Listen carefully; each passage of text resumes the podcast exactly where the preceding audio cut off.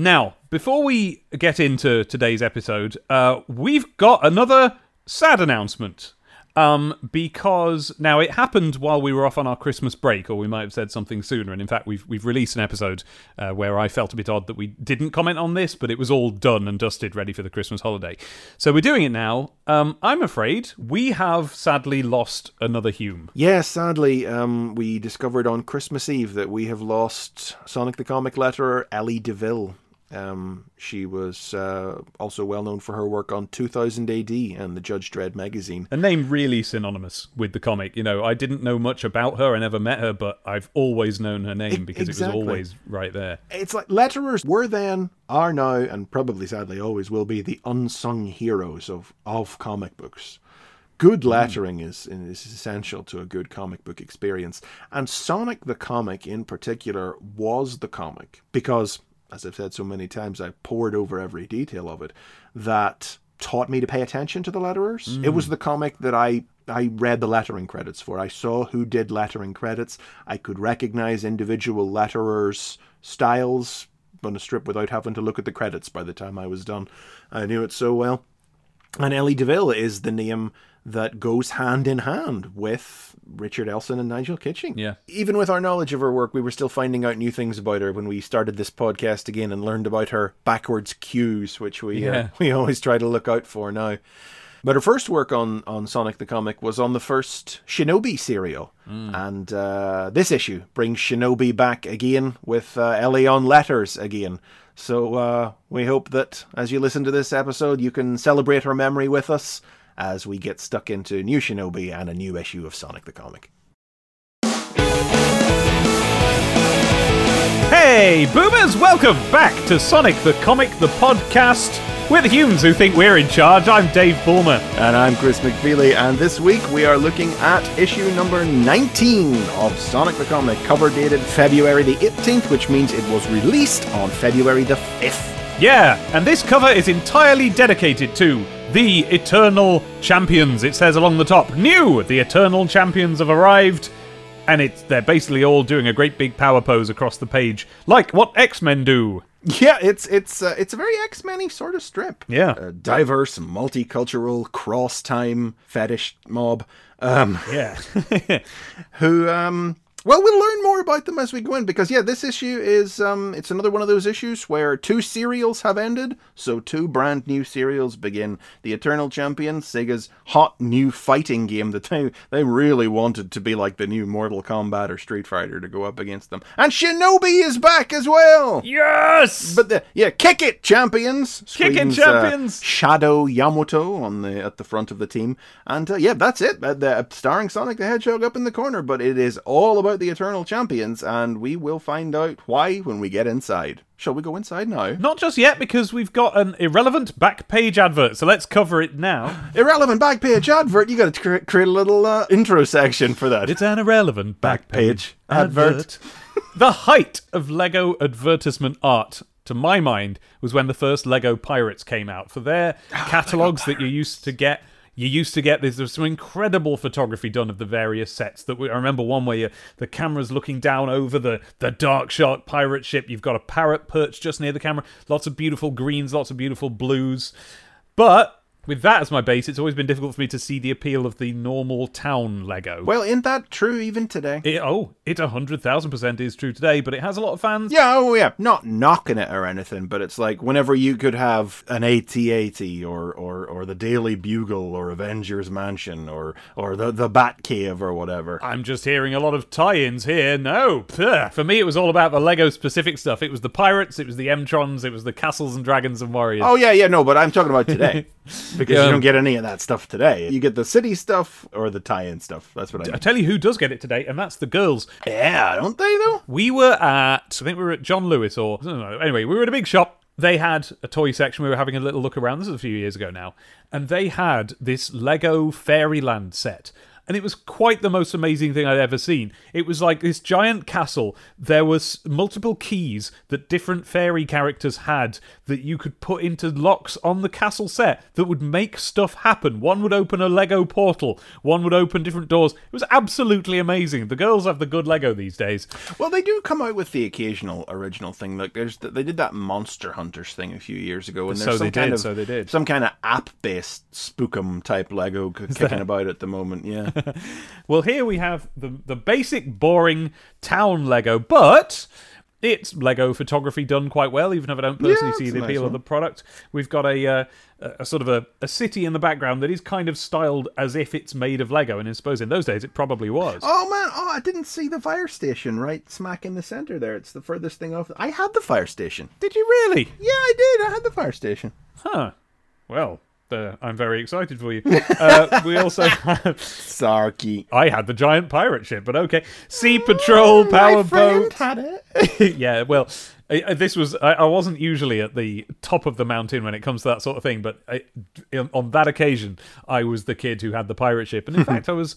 Thi- This was such a rare thing that I was invited to do an assembly about it at Oh school, man! and I did. I, I have a school-related story about the Lego pirate ship as well. Oh, then please tell it. I came in one day. uh, I was in P4, I remember, primary four, and um, so that would have made me uh, seven, seven at the time. So I come in anyway. I sit down at my desk and everything, but I can tell there's a weird vibe going on. There's something up that I'm not privy to. There are people who were there already, and the teacher was there, and there was a vibe like I hadn't caught on to something that was going on in the room, and there was a sort of a chuckle going about, and I was like, "What have I? What am I missing here? You know, what what is what is going on? What what?" and it was it was set up on the back counter as part of like a display because I think we'd been doing pirates. You know how you do pirates in school, Yeah. At some point, so that's my school story. I love that. I, no, that's really affirming because that does confirm that it wasn't just me. The mere presence and existence of that Lego the pirate Lego ship pirate ship. Yeah, that was a status symbol. was enough to set titters round a classroom. You know, the equivalent of if the Queen was standing there. yeah, what year are we talking there now? Hang on, let's see. P4, I'm seven. That means that's uh, 89. yeah, I'm sure that's the year it came out. Yeah, so that's like, that was the equivalent of having, like, Boulder Hill from Mask a few years before that, you know? You know, your one friend who had the big play set. Uh, Yeah. of of of of whatever, like your your friend who had the turtle sewer layer or something like that. Anyway, Wow, do you remember this Sonic comic we talk about sometimes? no, it's uh, Sonic man. Uh, it's all rubbish, isn't it? You know? I mean, it's a fad. It'll pass. Control Zone. Okay, we got a welcome screen from uh, Megadroid, and listen, I suppose it's possible that people haven't been listening from the start of this entire podcast. Megadroid is the fictional Mega Drive looking robot man who supposedly runs the comic. Yeah, he's like the joint mascot slash editor of the comic, and we've always assumed that the words were put in his mouth by editor Richard Burton. Uh, Yes, and uh, on the inside front cover of the comic, that is where Megadroid spouts off about whatever he happens to want to advertise that day with the welcome screen. Um, hey, boomers, watch how you handle this issue of STC. It's hot! Ooh, And the very first thing he says is for a kickoff, the Eternal Champions are here. Sega's hottest new Street Fighters explode into action with STC's hottest new comic series. just the use of the word "hottest" twice to Yeah. punctuate his warning that it's hot. It's going to be extremely hot. You want to steer clear of this whole thing, otherwise it'll shear your skin right off. the word "Street Fighters" there, giving you a little hint as to what you are to expect from the Eternal Champions. Yes, and what you are to think of them as in your brain and to want to go and buy it because of. consume product. Speaking of products you can consume, he also says uh, in preparation right now is the Eternal Champions Special. Oh. That's Oh. right. th- They were pushing this so hard Yeah. that uh, it got its own one-shot 48-page comic special. Like Streets of Rage and Shinobi, they would get poster mags, but Eternal Champions got its own dedicated special one-shot magazine. Exclusive to newsagents and branches of WH Smith in 1994, it is not on eBay. I've tried. Uh, yeah, uh, if you're wondering, folks, we will be doing it. yeah. And then he says some other stuff that's happening. Shinobi is back, and so boomers who raved, as we did, about his first appearance in STC's 1 to 6, prepare to orbit the moon! I'm excited. I'm not that excited, but I'm looking forward to it. This is the trouble. He's he's got us so hyped for everything that's ever happened in the comic up till this point that we're now in stratospheric levels. We're orbiting the moon. That's the only way we can escalate these excitements. Uh, but I mean, Sonic Three Hey, is coming. here's some actual excitement. Talk Sonic about 3. excitement. We've turned over the review zone to a full review of the most megatastic Sonic game since, well, Sonic 2. Take that, Sonic Spinball. and then in the news zone, you can find out where you can actually buy it. And also, he says that the uh, sorry about that competition about the Sonic videos. We're actually not doing it for another issue because something's happened behind the scenes. But now we're going to give you two different videos instead. well, I guess they must have got word that the second video was coming, hot on the heels of the first, so they uh, they held back to make it so that they can include both of them and not just. I don't. I don't even remember them mentioning it, to be honest. I remember them mentioning it, but only because I had to cut out me yet again going on about the Where's Wally video that came out. Oh, okay. Oh, well, I do remember that. Okay. and like, coming soon, free gifts with issues 21 and 22. I remember what the gift with 21 is because I had a lot of fun with it, but I don't remember what 22's was. What, and, and then coming soon, more poster mags. Sonic Yeah. Poster Mag number 3 will be on sale later this very month of February. 1994 was indeed the year of Sonic the Comic. Oh, yeah. Like it would go for so much longer than this. Yeah. Uh, and and you know even beyond what happens in the comic this year, it would go on to much greater heights in the years that followed.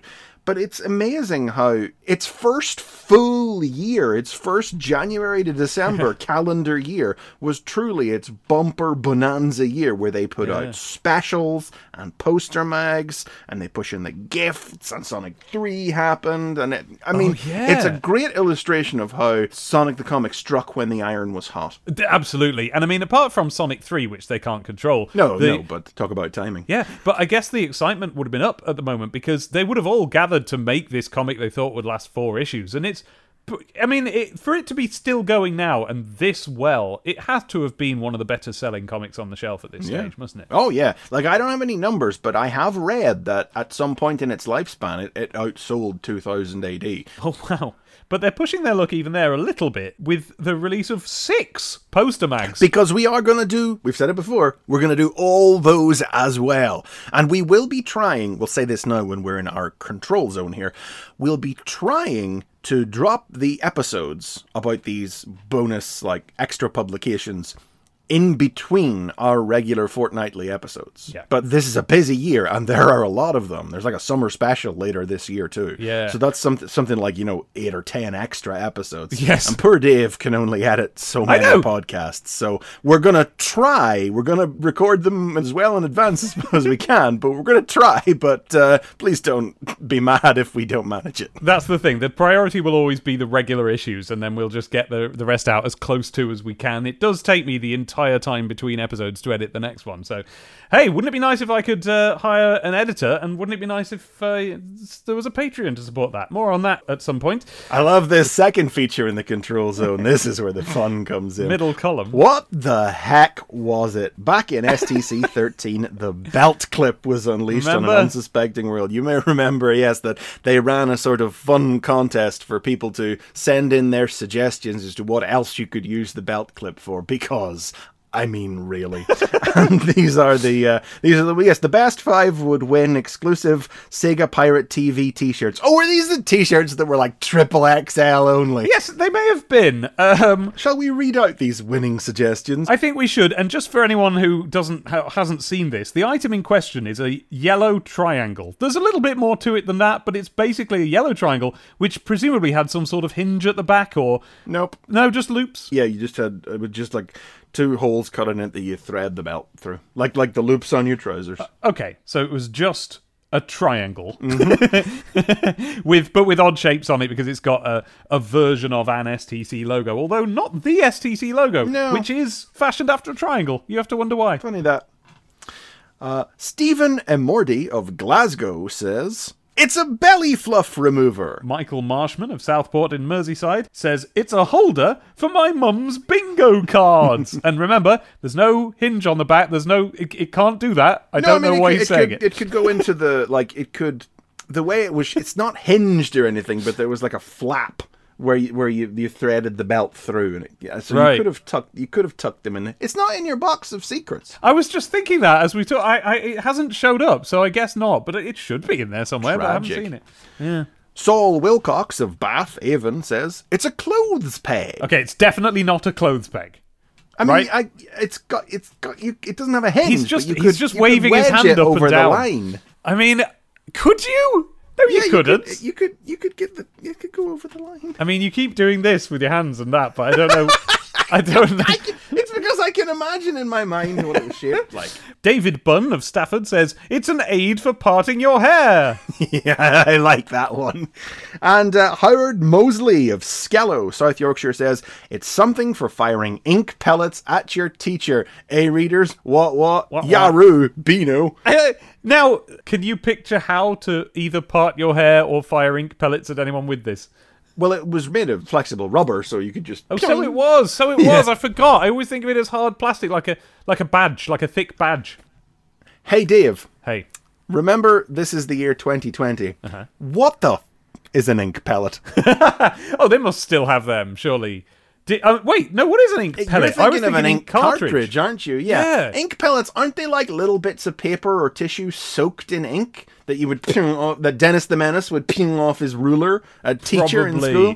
I think that's a makeshift name for something that doesn't have a name. You know. Yeah, because the Beano exists in that timeless time. Even when we were young, it existed in a timeless time. Whenever you used ink wells at Yeah. school and stuff, you know. No, we, we by that stage had moved on to ink cartridges that Yes, went yes, into yes. re- reloadable fountain pens when we were learning how to do joined up writing. Yes. and then you waited until they were finished, and then you just chewed the little uh, the little disc off the back, Can you One time, I didn't wait. same It wasn't supposed to happen.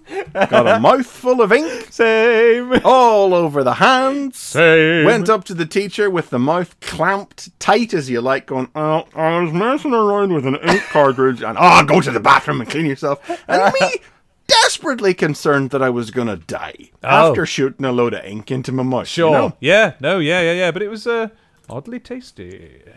No. I found it oddly No.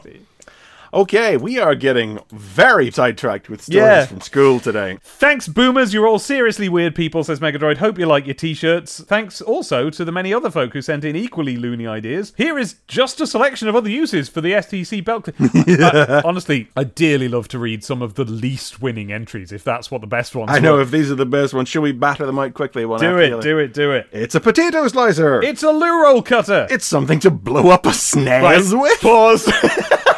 That's a perfunctory one. Whichever uncredited kid or Hume came up with that was concentrating more on what should be said in STC Yeah, than what right. the object looks like. Fighting the console war on all fronts.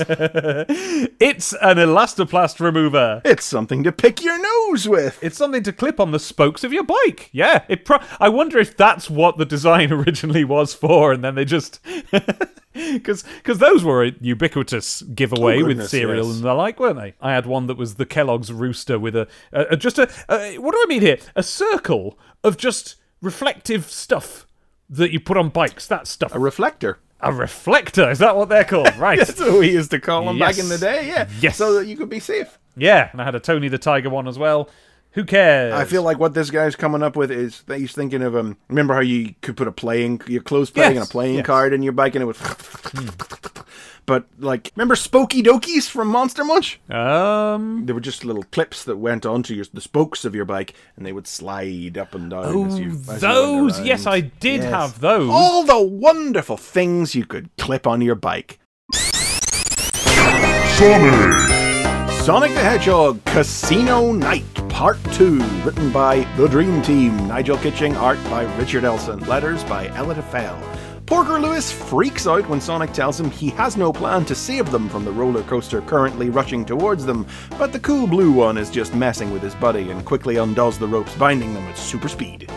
Sonic battles the Marxio brothers in the heart of the Casino Night Zone in an effort to reclaim Porker's disruptor, but when Grouchio just destroys the disruptor, Sonic reveals he's only been buying time. Porker has reprogrammed the casino computers manually, causing games across the zone to start paying out, and the hypnotic Robotnik statue that looms over the zone to explode. It's a bit of fun, this one, isn't It it? is a bit of fun, isn't it? I mean, there are no fresh jokes about the Marxios or anything, wonderful as they are. I just like something about the writing in this one. You know, you've got on page two Sonic saying, Cool it, Porky, you're embarrassing me because he's scared. And Porky goes, Oh, oh, pardon me, Mr. Cool. But it's not every day I'm splattered by a roller coaster car. And then a similar one on page four where uh, Sonic is running after the Marxios and he goes, You can't escape me, you clowns. And they go, Well, you can't blame us for trying. yeah, yeah, there's a couple of good lines. Actually, you know, that's something we should point out is that this is really the first famous appearance of uh, of the comic actively flagging up the fact Sonic's a bit of a. T- oh, yeah. Oh, I suppose you're right, yeah. I feel like the extent to which the comic flagged it up gets overplayed sometimes Oh, yeah. uh, in discussions about it. But there would be other mentions in future stories about Sonic's quote unquote strange sense of humor. Yeah, and but that's the thing. That's what it struck me as. You're you're absolutely right. But when I was reading this for this, it didn't occur to me that that was what it was. I was just like, oh, cool. The dialogue's sparkling in this one because when you've got a character who's a bit of a t- it means there's banter, it means there's conflict, and it means the dialogue is more interesting than like, oh no, we're trapped. Don't worry, I'll save us type stuff, you know? Yeah. And also, it's a really cool moment of characterization. This I may be taking this too seriously, but I think it is because Porker is like, you know, he's kind of in tears of fear, and Yeah, you know, yeah. you've got the the sweat drops going everywhere, tears going everywhere, but while still terrified and still sort of leaking at the eyes. That's when he's saying, "Oh, pardon me, Mister Cool." So he's got Yeah. the wherewithal. He's to- angry. It's a little bit of little bit Yeah. of fear and anger. Yeah. I mean, I, th- I think we said it last time, but this two-parter was really the story to lock in who and what Porker Lewis was in the world of Sonic the Comic. He was the nervous techie guy. So then the the story takes a visual turn then because you know having escaped from that they end up in this this interesting sort of chrome underbelly place. Yeah, I don't love this, if I'm honest. Uh-huh. Because this is where Sonic was sent bouncing around last issue, as we were reminded. It's just the pinball tables from the Casino Night Zone. But um, I don't. For some reason, this issue, Richards just rendered them all in the yeah in this blue and white chrome look. It's not very visually interesting to me. It never was. It always looked uh, wrong. I never found it very interesting. Well, I do quite like it, and the reason is that I did read it as being slightly different from the pinball table from last issue, and I think I'm wrong to do that. I would have to go back and yeah, check. Yeah, because he specific. There's a footnote that specifically says I yeah. was here last issue. I'm yeah. back here. But last issue, I think I just read it as like one of the ways down or wherever it was he ended up is is via these pinball tables. Whereas here I was reading it as a like where all the stuff for the Casino Night Zone is generated. However it's made, it's made here and this is it before it's been painted. So it's all just made out of chrome and it's in storage. And of course as you look up at them because there's this big panel of Sonic looking up at the Marxios standing on these tall platforms and so on. It almost looks like the special zone. It's such a different space because there's well space. There's like the the dark underside of the ceiling is punctuated with these little glimmers that look like stars all in that chromy blue color. And um yeah to, to me it was an interesting change of visual language from the first three pages. No, as, a, as an environment, sure. I, I, it was purely just the colors that that Yeah, uh, never e- excited me. I mean, it's not like it was enough to uh, to give me a bad opinion of Richard Elson or anything. For God's sake! But also, what I find really interesting is that um, as Sonic goes to attack them, they've grabbed weapons that are of a piece with this world. They're these chrome weapons. And look at them! They're what Johnny Lightfoot ends up with as his signature weapon later on. It's the sort of staff with a larger dumbbell style bit on both ends and that kind of chromy colour. or a, a, a pugil stick, as we knew they were Is called. that what the- they're called? Well, we knew they were called that in the 1990s because we all watched Gladiators, Oh, did we? which is where we learned the word. Ah, you see, I was going to say like the sticks from Gladiators. I uh, didn't know they were called anything. There you go, you see. I didn't absorb the name though. But they're not because, and Oh. the only way that they're not is because they only have one fat dumbbell end and not two. Oh, and so does this podcast because you're absolutely right.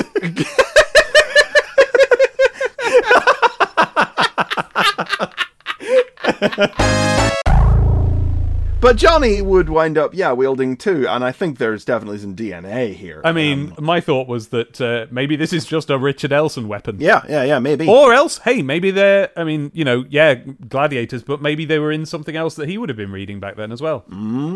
Because he never draw, because they never look any more like gladiators ones than this. They're always. Oh no! I mean, they just literally add a second thing Yeah. to the other end when Johnny has them. Otherwise, they are just yeah chrome tubes with with like techno greeblies on them. That's it. Yeah. They, oh, they're covered in techno greeblies. Yeah, just little shapes and lines and circles and things to to show that they're not just nothing. They probably do something. They're never shown to do it, but they probably do. it's quite a desirable weapon. As I'm looking at this, I'm thinking like, yeah, I could really hold my own with one of those. Johnny's could telescope, if you remember. Oh yes. You could store it by pushing the two ends together, and it'd just have a small cylinder. But then it could. That's so cool. What a cool weapon. Yeah, that's cool. Yeah. As a kid, I was like into ideas like that. Do you remember how um, the Splinter figure from the Teenage Mutant Turtles line had the came with the cane, and you could pull the end off, and it was a sword inside? Oh, well, no, I never had the toys, so I didn't know that. Wow, cool. But I'll be honest, I can trace it back to Willy Fogg. Fogg, I'm the one who made the bet, and I know we'll be exactly right on time. Fogg is my name, I like to play with my life in many ways, that's what they say. Okay. Who could have just destroyed you with only his cane. I've never thought of him as so much of a brawler. Perhaps I need to rewatch the series. No, I don't think of him as a brawler, but there's a scene in Willy Fogg, and uh-huh. Christ knows how I remember it, but this is how it bees on this show. He's got to go off somewhere on his own, and someone asks him if he'll be alright, and he says, As long as I have my cane, I shall be fine. because it's like he could do anything with that thing, and it was just a stick, man. and I mean, is there not a more primal weapon in the hands of a child than a stick? Than a big For the, stick. the stick is anything in the hands of a child. Is it a sword? Is it a stick? You can decide. At least one of those two things. It's one probably. of those, yeah. Right. Uh, what else is going on in this issue? Um, oh, I like the uh, I like the little animals as Richard has drawn them in this issue.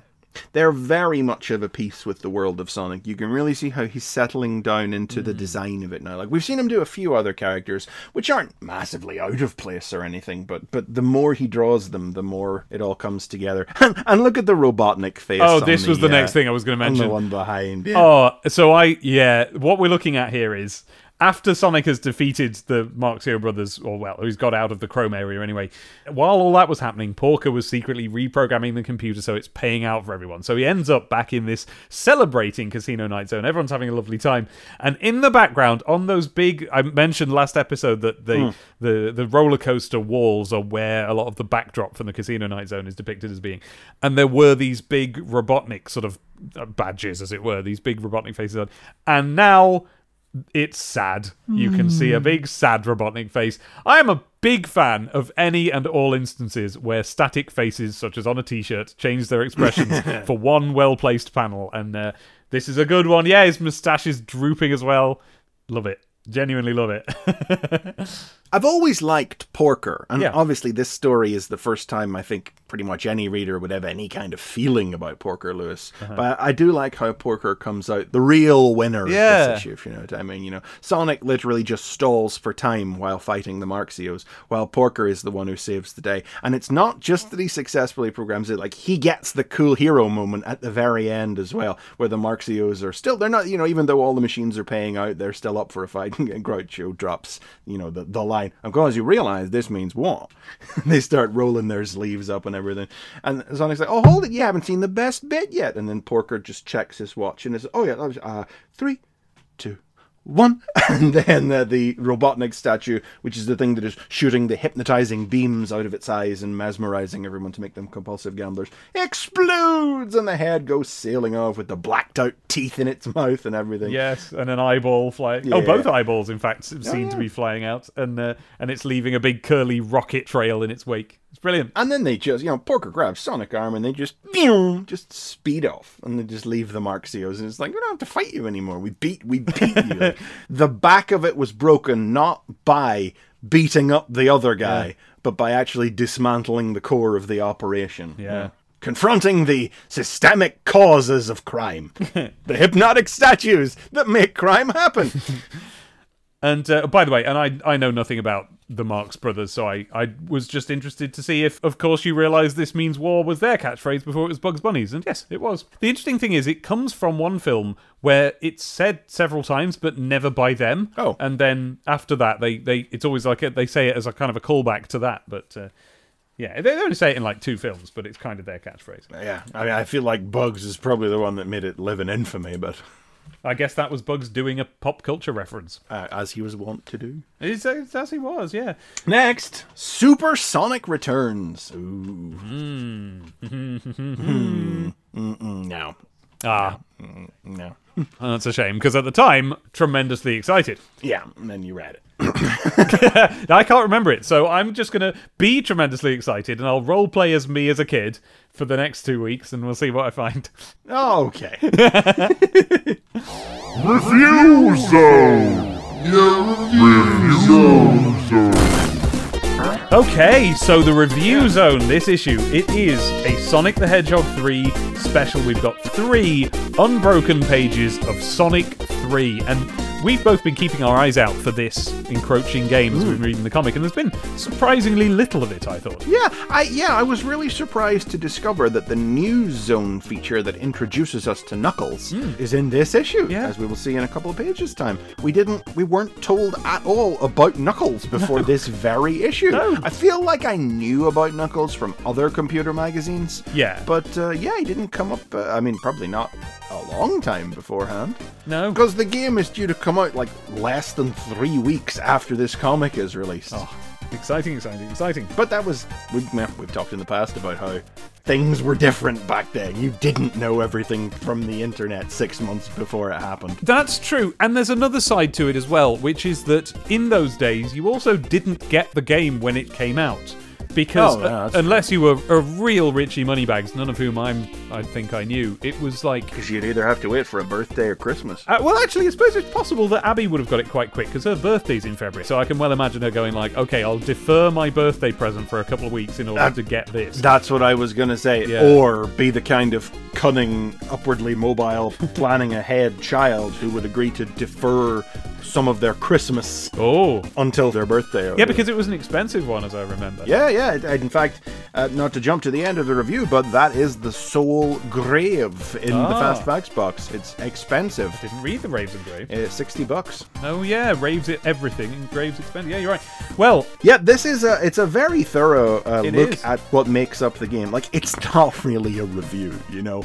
It uh, it actually gives over individual paragraphs to talk about each of the six zones and describe their content and the bonus rounds and the shields and the special stages and the two player game and uh, it uh, presents the notion of offering an opinion about it, but it's just it's just you know big up press spiel about the descriptions of the features of the games. And I mean you you couldn't expect anything else from from the official Sonic comic about Sonic 3. you couldn't, but with the benefit of hindsight, we know as well as that that that was perfectly appropriate because it's flipping brilliant and there's nothing bad to say 3 about is, it. is great actually because it gets 96%. It gets it. It deserves it. It's a really, real. It's one of the best Mega Drive games, I think. Do you remember I believe Digitiser gave Sonic 3 a rather poor review? Did it well? What a Mm. silly man that Biffo is. He'll never amount to anything. I mean, I don't think Sonic 3 is as good as Sonic 2, Uh-huh. but Sonic 3 and Knuckles when you put them together.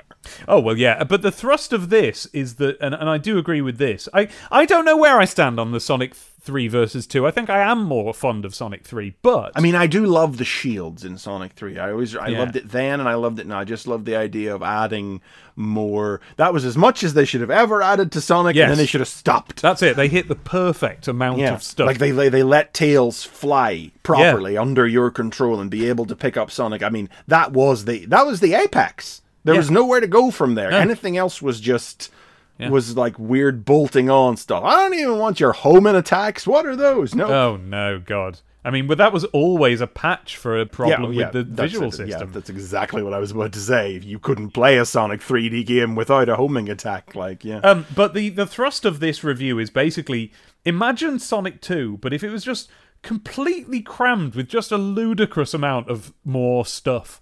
And frankly, Yeah, except Yeah, it's yeah. not ludicrous. It's just right. It's just stuffed enough. It's perfect. I tend to forget sometimes, but the review reminded me again that, that Sonic Three had the uh, had the battery backup. You you you sa- it saved your progress as you went. I always remember that. What I forget is that Sonic 2 didn't. Um, Yeah, yeah. well, yeah, because I mean, Sonic Three only has six acts. That's it. And I think most most people know, but we'll just say it just to be safe. Is that is, um, Sonic Three was originally planned to be like twice the size that it is, but like as a bunch of as a result of like various troubles in production, they basically had to ditch everything that they'd done and then start over again. So they only got half of it done, and they brought that out, and that's Sonic Three. And then the second half, they they reworked into Sonic and Knuckles. So Sonic Three doesn't really need the battery backup. It doesn't. But Sonic and Knuckles, when you put them together to make the, that really needs it because it's a long game.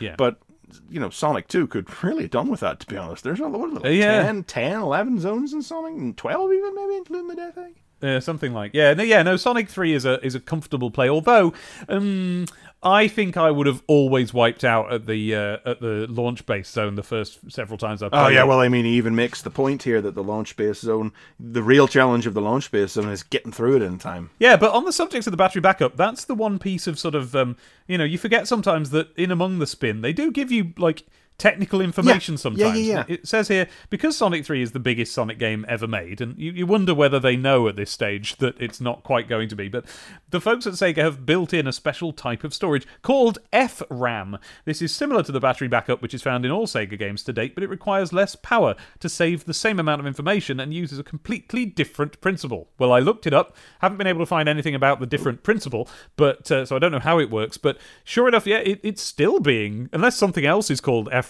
that seems to have all the same qualities, it's still being held up as a very sort of you know power cost efficient form of flash memory, um, if that's the correct term. You you tend to forget that Mega Drive games had battery backup at all, don't you, really? Because so many of them just used it to save high scores. Oh God, yeah, of course they did. Yeah, because it says here, similar to the battery backup which is found in all Sega games to date, because Yeah. they all the games be saving your high score.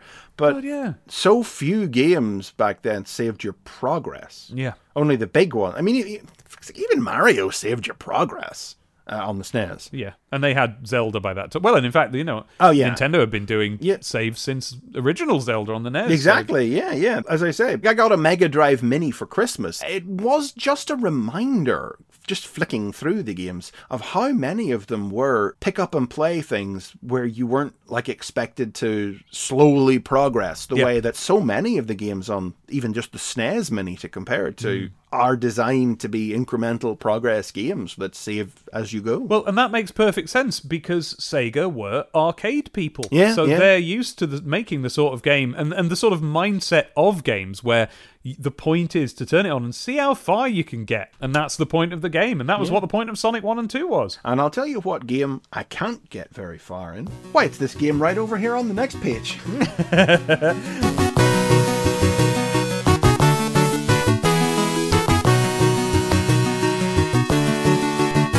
Eternal Champions, Part 1. Written by Michael Cook, art by Brian Williamson, colours by Steve White, letters by Tom Frame. In the Tokyo offices of the Nakano Corporation, unscrupulous arms dealer Nakano takes delivery of smuggled government secrets that will allow him to develop cybernetic bio-key technology. The exchange is interrupted by Nakano's old enemy, ninja assassin Shadow Yamato, and her new allies, the Eternal Champions, nine warriors plucked from across time who have been charged with preventing the rise to power of the malevolent artificial intelligence, the Overlord, in the future. To that end, they must prevent the creation of bio-key technology, but as the champions fight his enforcers, Nakano escapes. It's a well hard game, is Eternal Champions. Oh, is it really? Yeah, I I may have said on previous episodes, I may have made it sound like it was a bad game, but what I'm really rediscovering as I attempt to play it, and I want to underline bold italics attempt there, is that it's just punishingly difficult. I can't see myself playing very much of it at all. It is utterly unforgivable. Well, I mean, it doesn't help that obviously the Mega Drive Mini only comes with a three button joypad Ah, and it's a six button fighter. But like the the special moves are really unintuitive, and um, it's a just a really punishingly difficult game with a bastard of an AI that's basically cheating. And do you find other fighting games of this sort relatively normal to play? Like I'm not a great player of fighting Yeah. games anyway, but back in the day I've beaten Street Fighter and Mortal Kombat and Marvel vs. Capcom, but but I'm not like I'm not like quote unquote good at oh, fighting games or anything, but Eternal Champions is This is oh, different, It's a whole other level instead. Which is is fortunate then that I still have good memories of it because the comic strip turned out to be so good. Uh, yeah, I've had a really good time reading this. Yeah. So this is by the writer and art team of Kid Chameleon. Yeah, and we like that, and we like this. We like that. Now, I don't think that the art on this one is as not good. Good isn't the word. Suited, perhaps, to Eternal Champions. The stark neon palette is still at work, you know. Everybody's skin is highlighted in white, you know, it's very harsh lit. Um, and I, uh, to my memory, I don't know when in the course of the story, but to my memory, John Howard from Shinobi would uh, take over the art duties on Eternal Champions. that makes a lot of sense. Yeah, and I remember liking his work on the strip more. Um, not that, as I say, that it's bad, but um, it's just awkward sometimes and a little ugly. Um, I, I think that's it. There weren't a lot of people in Kid Chameleon. It was mostly big monsters and things. Yes. And he, he was able to add a sort of uh, suburban CITV kids drama tone to the real world scenes. But this one, I mean, there's just something incredibly awkward about this first page panel of Shadow coming crashing through the window. Oh, you see, well, that's cool because I thought it was fine. To me, that just reads as like, yeah, that's why I don't like. I'm not usually into this sort of thing because of that. But this one, because of its situation in a comic of other stuff, I found it, you know, good in a small dose, as it were. This is what I think X Men looked like at the time. Oh yeah, no, there's wrong, there's but- da- no no no. Uh, back in the early '90s, with the heavy detailing lines and um, Yeah. rippling muscles and busting Yeah. boobs everywhere. No, no, this was very informed by uh, superhero standards of the time. And I've never enjoyed that at the time, but you know, read as a nostalgic piece, I quite like it now. No, I mean, because I mean, I've made the joke before, but let's be pretty clear. These characters are super fetishy.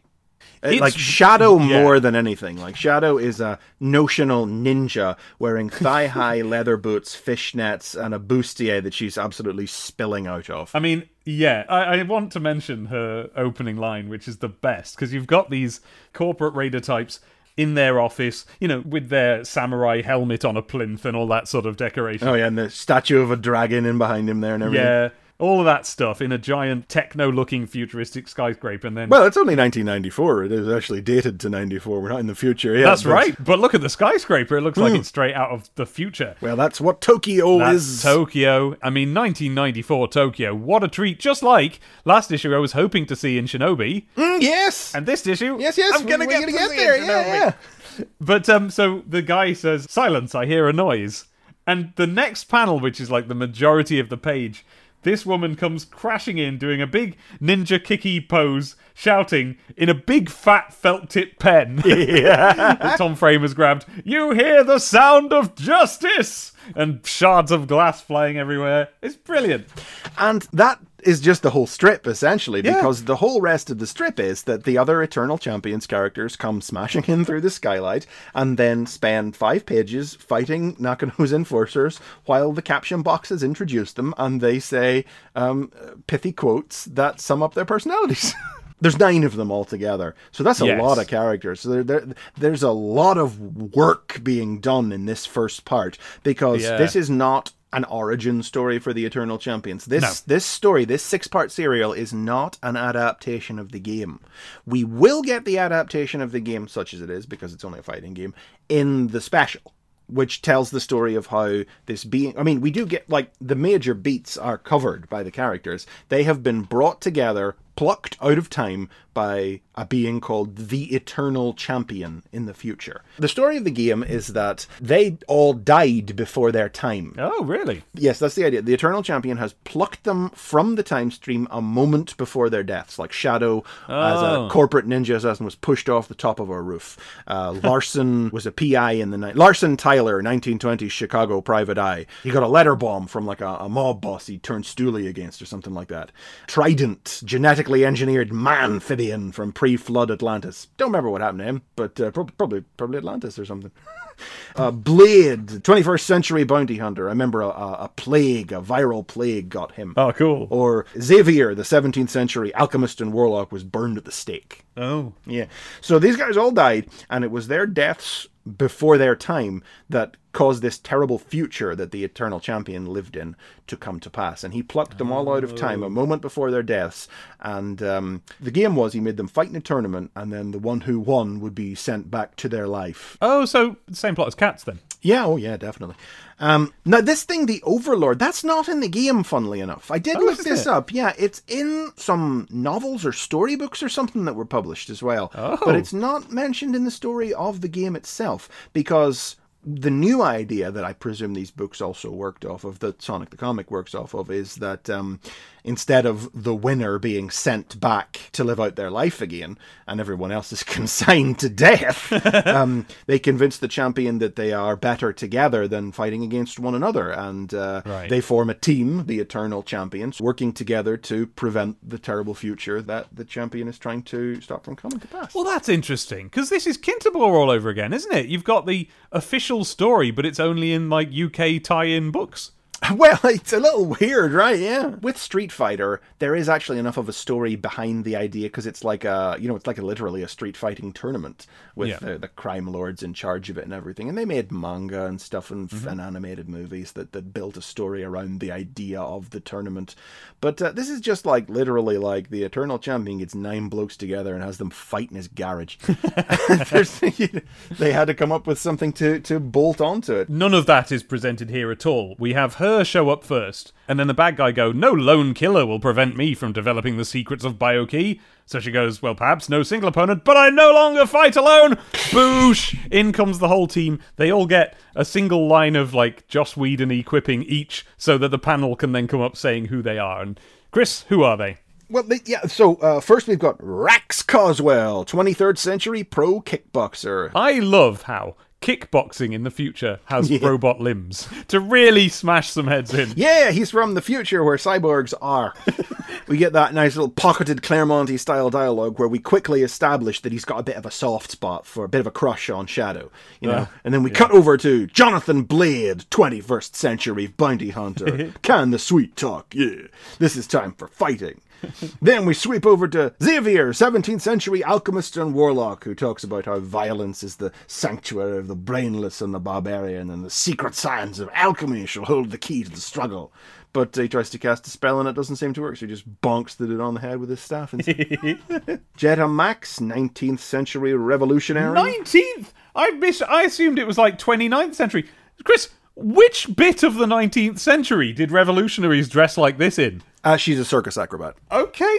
What she is is naked apart from Yeah. a couple of like, you know, wraps across like shoulder to breast and lower arm and then a pair of spangly pants and that's it. Yeah, she, you think she would dress a little better for the missions, but yeah, she, she's For the wearing, like, revolution. a- for the well, no, she she was a circus acrobat. I can't remember the story. Again, we'll get to it when we see that when we get the specially spelled Oh, out right, probably. right. But as I recall, she was a, a circus acrobat who was undercover in the in the Russian Revolution. She's Russian. Ah. She's just a deep cover acrobat. Yeah, wear, wearing one of them, yeah, spangly, swirly, ribbony wrap acrobat type outfits. Uh, but mm, like I said, it's incredibly fantasy. Yep. Uh, Larcen Tyler, 1920s Chicago private eye, who just wears some rather extreme bronze knuckles. Yeah. And then, and then, like you know, up to this point, they're like, you kind of the one sentence thing kind of is like, yeah, okay, I get it. But then I love we we just hit Mitchell Middleton Knight, alias Midnight, vampire, Vampire. biochemist from the future streets Yep. of London. There's a vampire here as well. Oh boy, there was a jump there. Man in hat, woman in pants, vampire. vampire, all rotting flesh and everything, and like uh, the blood from their opponents starts to awaken the hunger in him. You know, and we see it's you know again, again we're very quickly presented with the basic concept of the character. He's a good vampire, though. I must control it. He's a good vampire who fights against his hunger. You know, Trident, genetically engineered man-amphibian from pre-flooded land. Always liked Trident back in the day. Yeah. just because he looked he looked cool. 'Cause And he had a trident for a hand. yeah, he's the least human one. That's why. Yeah. There is no Exit Fleshmen. and then uh, rounding the group out is Slash, prehistoric ape man from 25,000 BC. Mm-hmm. Just caveman with a club. And those are the Eternal Champions, and that's the strip. That's we it. just meet the characters. But I found it effective. I think there was much to enjoy. Oh gosh, yes, it's a very tried and true formula, yeah. It's a trident true formula. One thing I really liked is the panel layouts. This guy Hmm. knows how to throw a lot of panels, always into an interesting arrangement on the Yep, page. there's a lot going on in this, and it, it manages to not feel too rushed. Hmm. And, and yeah, it's it's all just action, so that you know that's a big ask, is, a, is a, to interestingly stage a lot of action around this. And uh, yeah, like you say, the panel layouts. Like I like, uh, for instance, this one here where Xavier swings the staff and knocks out the dude, and he, like he busts out of the panel borders. Yeah. But the uh, the shape of the panel is like the opposite angle to the way he's swinging, so it it just heightens the way the thing is swinging. Yeah, it gives you a sense that the whole panel has been like bashed out of alignment it's like- by the impact. Or this one here on the fourth page where Larcen punches the guy and his, his fist again comes out the panel Yeah. border and then the, the, the panel next to it is just like a, a diagonal cut off bottom where his fist slides through it. And then there are panels that are vertical slices, horizontal slices. There are panels that are like one vertical slice divided up into two, but it works. They're thin. There are borderless ones. There are ones with interesting border. Every possible trick available to him. Hmm. He's thrown, scattered loads of little panels and big panels and exciting panels all over these pages, and it makes the pages feel enormous. It's such Yeah. a good use of space. It reads so clearly. It's a little chaotic sometimes. A bit, but that's because it's an action scene. Like if you go back to the first page, it's not. It's perfectly sensible. And then the more action is going on, the more sort of cluttered and whippy it becomes. And then I just think it's really good.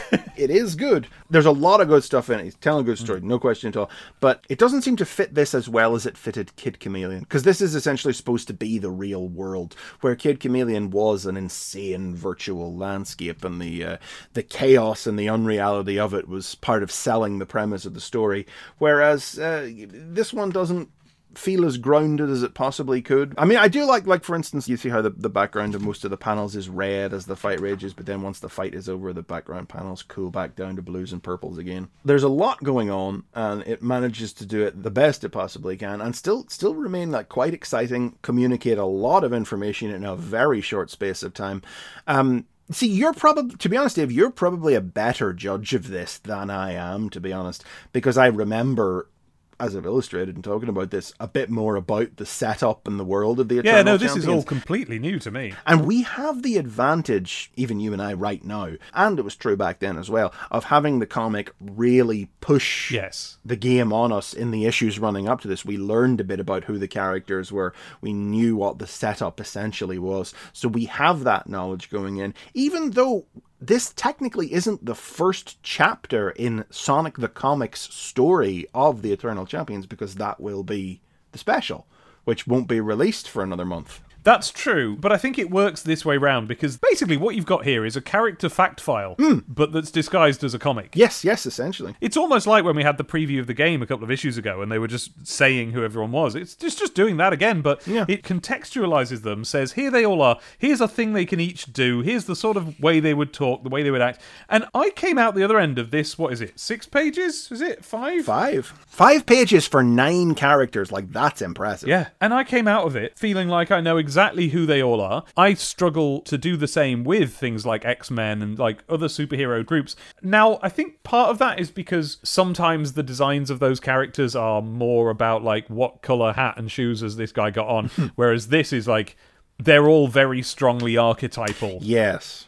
That's the video game influence coming in there uh, because they are so visually distinct from I mean, ex- exactly. They needed to communicate entirely through a sprite everything that it was ever important to know about the character. So they were just like make them different as you possibly can, and so that works in the in the comic's favor. And I just now I know who they are, and I know very clearly who they are, and I know what they're doing roughly. I'm not so up on that, but I'll find out as it goes on. And I think it works to start there, and then essentially do a sort of um a sort of flashback Yeah. but it's done by releasing the origin story as a separate piece a bit later i'm comfortable with that and it's like at least they did have the decency to do that and not do like a a Golden Axe or a Wonder Boy or a Shinobi type situation where you were just supposed to have played the game already. Oh, and wouldn't it have been lovely to have had specials for all of those where they do tell the origin story of the of the oh, setup? Oh yeah, I'd have been into that. All right. Yeah. As a format, I think that would be a fantastic idea. An ongoing comic series where it's just in medias res, you just dropped in. But if you want, you can pick up the separate publication that has the origin story in, and you can collect the set. I'd, I'd be quite excited by that format. I think. I don't think anybody would ever choose to do a five page strip that has to carry the weight of introducing nine separate distinct characters all in one. Well, apparently they did. Well, they didn't choose to do this. They had to do Oh. it. like they had to do an Eternal Champion story. But there are 20 page and more American comic books that you'd get published today that wouldn't manage to put a whole team of characters Yeah. uh, of less than nine members together in the span of their first issue. And uh, well, I mean, it's just American comics don't tend to be as good at tight short Yeah. form storytelling as British comics were because they didn't grow up with the the four, five, six page uh, comic strip limitation that British writers have grown up knowing. But don't you think that they could have opted to do in STC the origin story and save themselves the bother? I mean, they could have, but I wouldn't be willing to bet it was part and parcel. You're gonna do a strip, Mm-hmm. Yeah. first of all, and you're gonna do a special. All right, all right. And Yeah, he's like, "All yeah. right, sir. Yeah, we're doing that. Okay." Yeah. Then after that, they probably made the decision. It's like, well, Yeah.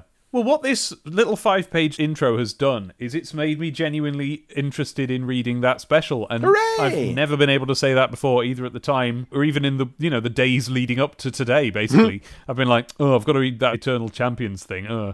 But now I'm looking forward to it. well, that's good. Well, there you go. Then you couldn't say more than that, could you? If only I had a physical copy of it. I know, right? No, you want that. News Zone. oh, look who it is! Knuckles! It's our boy Knuckles. Yes! And he's filling the page. It, of course, is that. Uh, What's his name? Greg Martin drawing, is it? Well, he's the guy who did a lot of the covers. Whether he drew this one or not, I don't know. But it's the it's the picture we were introduced to Knuckles with in the West. So he's you know Yep. holding his fist up, and it's uh, oh slightly dodgily cut out. His fist sort of phases into his head a little bit there, but never mind. Uh, yes. So yeah, no, this is the one that makes him look pink. Yes. because he looked pink in the So game. is the game, yes. Dave and I will insist and tell you that's what Yes. he looked like in the game. I don't He know was when pink. we decided he was red, but okay, moving on. Never, never mind. Well, there's always been this assumption that it was to do with palette swapping, but he always had red shoes while he was pink. They always they always managed to do red and pink in the same. And that's the other thing as well, because he's got the swapped shoe collars, isn't it? Oh, the, is it? the finalized Knuckles model has the green cuffs and the yellow stripe. Oh, see, I always used to just copy this picture, so this to me is what color he is. Well, that's the thing, because th- this is what color he always was to you, is because this is what color he always was in Sonic the Comic. oh, When we see Knuckles appear in, gosh, still quite some time away, Yeah. he will be pink for his first couple of issues because Yeah, quite right. He, he was pink, but then they would change him to red within within a half dozen issues. But those Yes. shoes always stayed the uh, the, the swapped colors. because he was red in Sonic and Knuckles. So Yes. He's the new kid on the block in Sonic the Hedgehog 3. He's an echidna, that's a spiny anteater to the zoologically challenged out there, and he's the guardian of the floating island's Chaos Emeralds. I like that it explains what the word echidna means, but not zoologically. We didn't know. no, we didn't. No. First time I'd ever heard of an echidna. I've described it in further detail elsewhere, or I'm going to in the future when it's finished. But uh, the big debate was uh, how you pronounce it, because we all thought it was echidna for the longest time. You know, I remember one time I did a drawing of Knuckles, and I wrote his name, Knuckles the not, in big letters over the top of it. But it was just, I wasn't trying to make it a logo or anything. I just wrote it, Yeah. and my, my D was a little too round. And my dad looked at it, and he went, Knuckles the Echiona? I always remember that. Dads have a way of uh, homing in on what'll make you grumpiest in the moment about your favourite franchises, don't they? I remember my dad looking at the Ninja Turtles and quipping, huh, "What's next? Adventure Penguins or something like that?" And yep, he was right. Adventure, Penguins, came out pretty came soon along, afterwards. Yep. Meet Knuckles. He eats ants and hedgehogs for breakfast. Well, I think it should be the other way around because you're introducing him as this brawler, semi-villainous character.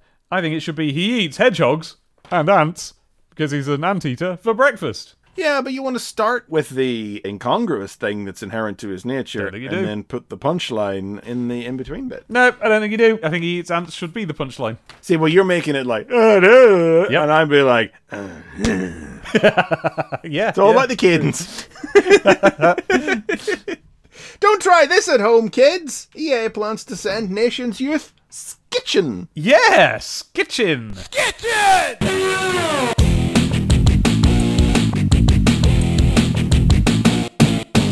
This is a new game from uh, EA for the Mega Drive. It's for the Mega Drive. This acts like it's not a real thing. This com- skitching is simply the act of riding a skateboard and grabbing onto the back end of a car or a truck. Oh, that is a real. I mean, I understand people. It's a real thing, like yeah. But w- was it called, and is it called Skitchin? I understood it to be called skitching ever since I first saw it in Back to the Future. Uh, oh, well, there we go. So this is a game made to tie in with a the latest thing the kids are doing. It's a portmanteau of skating and hitching. Indeed, and um, so and when I was looking at the screenshot here, so this is a game which is presented as it's, it's almost like a national health warning. Like nobody copy this game. Yeah, Um, right. I'll bet that was probably on the first screen when you turned it on after the Sega logo.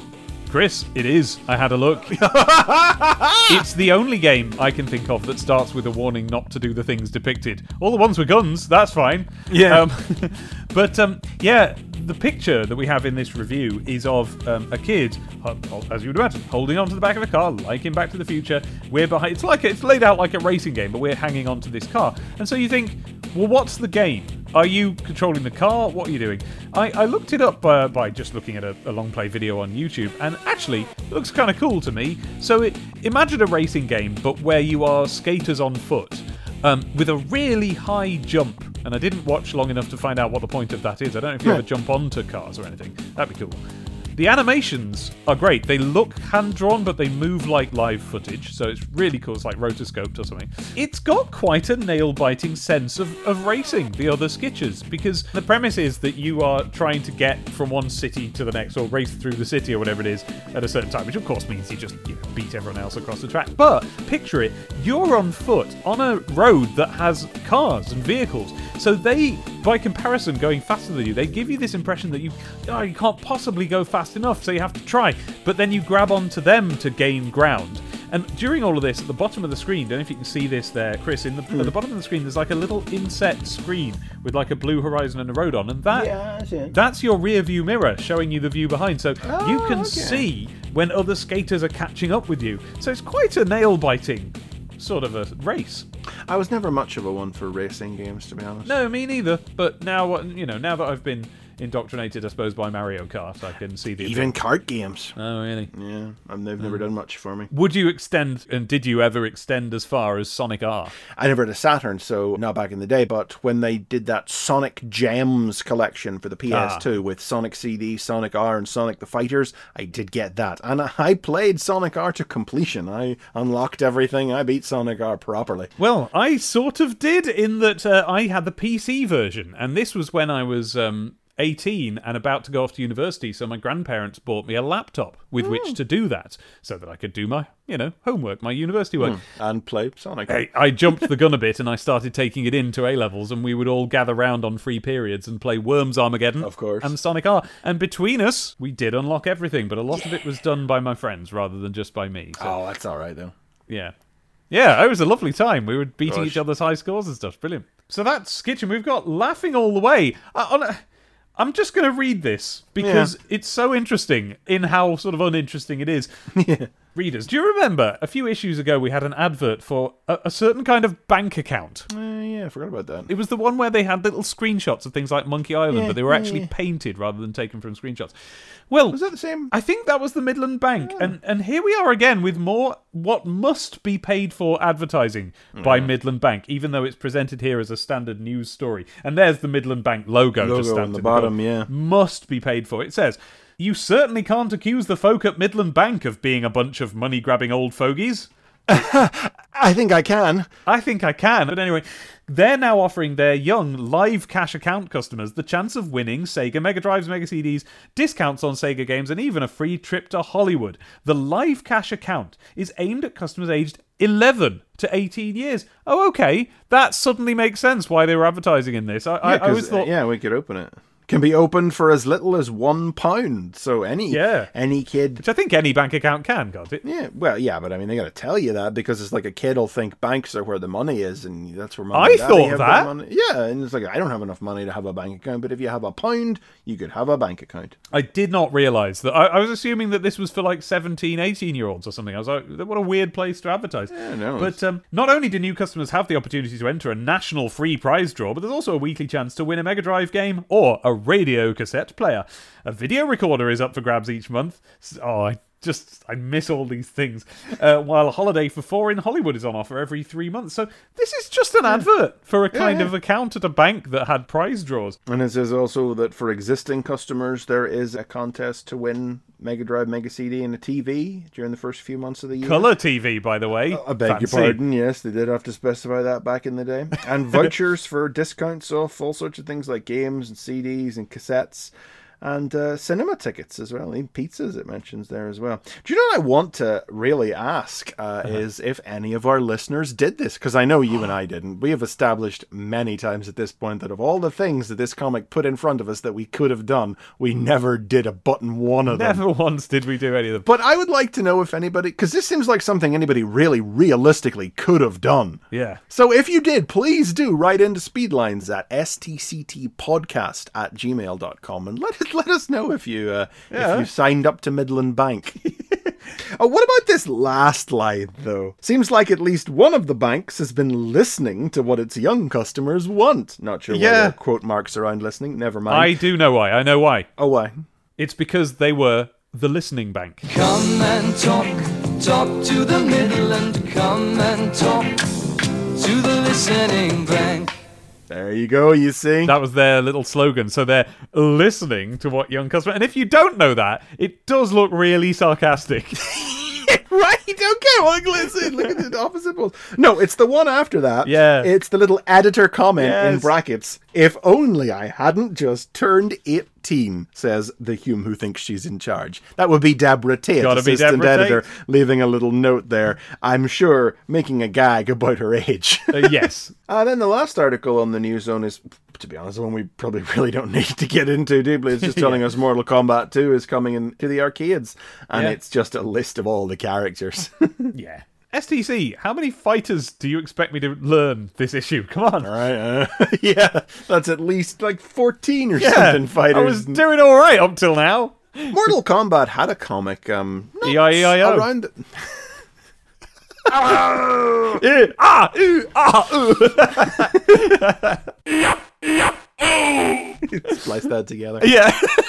Shinobi. One, two, three. Shinobi, The Art of War, Part 1, by the returning creative team of writer Alan McKenzie and artist John Howard and letterer Ellie DeVille. A disguised Joe Musashi stakes out the Neo Zeed building in Tokyo where his lady love Naoko is currently being held. Remembering the advice of his departed sensei and the teachings of Sun Tzu's The Art of War, Musashi knows that while a frontal assault on the building would be honorable, it would also be doomed to failure, and so he must employ the deception and cunning of the shinobi, hang gliding his way to the top of the building to infiltrate it from above. First thing jumps out about this one. Mm-hmm. It's the second of the four strips set in Tokyo. Exactly, isn't it? What a treat! Brian Williamson and John Howard both taking us to modern day Tokyo in one issue. But the second thing that jumps out at me is that this was like not the plan because this is dated to November 1993, Oh, which makes it seem like this Shinobi serial was originally intended to run in the third run of serials alongside the returning Golden Axe strip, which started in November 93. Yes, so what else started then that this would have been instead of? It was uh, Ecco of the Dolphin. Oh gosh. That might tell us something to bolster our theory that the first couple of issues of Ecco were done in a bit of a hurry. Yeah, you know, you could be right there. All right, yeah. And it wasn't part of the plan originally, and they had to hmm. they had to shoot him out quick. And Steve Steve White would have been busy wrapping up Kid Chameleon, Yes. and uh, and wouldn't have been able to come over and do Ecco until the third part. Eh, yeah, you know, maybe we're unraveling a mystery here. uh, so yeah, this is another. I mean, it, it's it's Shinobi again, isn't it? It follows the same sort of pattern as the first one. Uh, heavy on the third person narration from the narrator describing Musashi as he stakes out the Neo Zeds building, disguised as a uh, newspaper seller. Yes, and heavy on the moody, grown-up, environmenty storytelling, and it proves that that moody, grown-up storytelling can be transplanted into a nakedly modern day setting. Yes, we, we were discussing before, weren't we, that based on the first Shinobi serial alone, with no knowledge from the games, um, we weren't sure if Shinobi was actually set in the here and now or in the past. Yeah, so that same sort of storytelling transplants nicely into a modern city is what I'm saying. And it and it really does. And maybe this is just because, you know, there was an eastern flavor to it, but it kind of feels a little bit cyberpunk in places and I like that. Uh, it feels a little more adventurous with its panel layouts from the off in this, too, Yeah. you know? This guy, I've missed this guy, and I'm, it, it's lovely to have him here. Hey, bottom left of the first page, the guy in the brown jacket, the big Sega logo. That's a really Shenmue looking panel, isn't it? I never played Shenmue. oh well, they look like that. While I'm there, I also like the uh, the bit in the next panel where. I think it's meant to be a gust of wind, but it looks like the man's so surprised by the news that his hat just pops off his head. yeah. Well, you see, they've set up the idea that there's a wind blowing so that Yes. we can uh, see him hang glide oh yeah, oh, it's such a good comic. Yeah, it's not the. I, I'll be honest. It's not the best illustration of wind I've ever seen in a comic. It it, it uh, clutters the panels a little at points. Like this this one of him on page two crossing the road. There's a little too much happening there. That speed is not conveyed. I feel more like I'm looking at a static image than I am Do you know what? a I, man in motion running across a road. If you know what I mean. I had a slightly different um, response to that panel. I thought it was a really cool panel. I thought it did convey the speed of all the vehicles. Um, but it's only as you bring it up now that I even notice there's a man in the panel at all. So I guess yeah, Yeah. yeah. What it is is that it's a it's a static panel of traffic shooting past at what is supposed to be full speed to the point that there's there's one guy leaning out of his car to wave his fist at this old man who's s- somehow still crossing the road despite this, and you you have to imagine he's ninjaing his way across, but also somehow looking like a doddering old man at the same time. I mean, you know, if, but if that's like the worst panel in the comic, and I mean, Hey. it basically is. You know, that's what we're doing. Like this lovely third page. Oh, the third page. So this third page is specifically a flashback to Mount Hotaka uh, during Musashi's training with his sensei, who we know from the previous serial that the Neo Zeed killed. oh yes. Uh, basically, he tells him that you know he Musashi has trained in the ways of Bushido and the sword, archery, the way of the fist, but um, men with guns will kill him. Yeah, it's such a good line because it is a little. It, it's something that we have all thought about, isn't it? And here it is directly addressed. I've spent most of my life learning the arts of karate, kendo, and archery. Yet any man with a gun can kill me without effort. To bring that up, like, I mean, I know it's the second story, but like at the start of a story about a ninja guy, and have it addressed by this sensei who's like, ah, yeah, but, you know, Yeah, I, I really. mean, I, I did a little double take whenever. I mean, he quotes the. I mean, the story is called "The Art of War," and he quotes Sun Tzu's "Art of War." Although I, I'm not sure this is a real quote from "The Art of War," but he says, "When you know your enemy and choose your battlefield, the smaller force is always able to overcome the larger." And essentially, he's like, uh, "Kick him in the balls, kick, him- in the back, stab him in the back." Yeah. And and and Musashi's like, "That is not the way of Bushido," and he's like, "You think our enemies will abide by the laws of Bushido?" Yeah. and um, it, it's it's a little it's amusing to hear like an old. It is. And we were talking full on, you know, long wispy white mustache, beard, head of white hair, an old fool Pai Mei type character uh, talk like this. But of course, he's not a samurai. No. Joe Musashi is a shinobi. He is a ninja. He is not an honorable warrior. He has learned the ways of Bushido, and he will be honorable as far as it permits. but he, he will use the old ways of deception and cunning and, and treachery to accomplish his goals. yeah, it's really cool. If my memory serves, this is the format that the whole serial takes. I will only find out as we go on because I don't remember it well enough. But that each five page chapter has one of these one page flashbacks oh, and a different lesson from the art of war Oh, informs the events of each chapter. I think that's how it goes. Now, readers, you're not, unless you have been able to look at the page, you're not seeing the page. This flashback Yes, page yes. looks nothing like the rest of the comic. Mm, please, yeah. So the rest, all the other pages have either big thick black borders Mm-hmm. or the art goes out to the full edge of the page itself. But they have described this flashback page. Well, so first of all, white background. Most of the page is bordered. It has this frame around it that kind of makes it look like you're looking through a window or a picture frame or something that separates it out from reality. or a wall wall hanging or a scroll or something. Yeah. Yeah. You're looking at a, a piece of art unto itself or something. Yeah, there are no panel borders in it. There are separate pictures, but the shape of them is simply defined by the shape of their contents. And so, for example, the first one has this: um, he's on horseback doing some archery, and the the way that the horse's hooves are clip clopping into the ground, that kind of like almost drives a furrow into the page under which the next panel must make itself fit into that shape and it, and it does very nicely. The whole inking stage is completely changed. The backgrounds are just sort of uh, sketched out with just little cross hatching. So, Yeah. for example, the, the first panel, it wouldn't look like much if it wasn't coloured because you have these mountains in the background and the foreground is sort of green grass, but there's no outline to any of that, just bits of cross hatching here and there to show the shaded uh, sides of those. Um, the the people are inked more or less as normal, although in I think more yes, I think the rest is inked in black inks and this is inked in coloured inks or subtly coloured inks. It's just beautiful to look at. It's like looking into something from a completely different time and world. And as I say, to my memory, we'll get to see a lot more of it. Then we return to reality, and as Musashi does his uh, his hang gliding. And did you notice he's been redesigned for this issue? No, Yeah, he's now wearing the uh, the red accented kit from Shinobi 3, Return of the Ninja Master, which had been out for quite a while. It came out in the summer of 93, but then oh. it wasn't out when STC started. so- started. Yeah, yeah, right. So this is just bringing things up to date.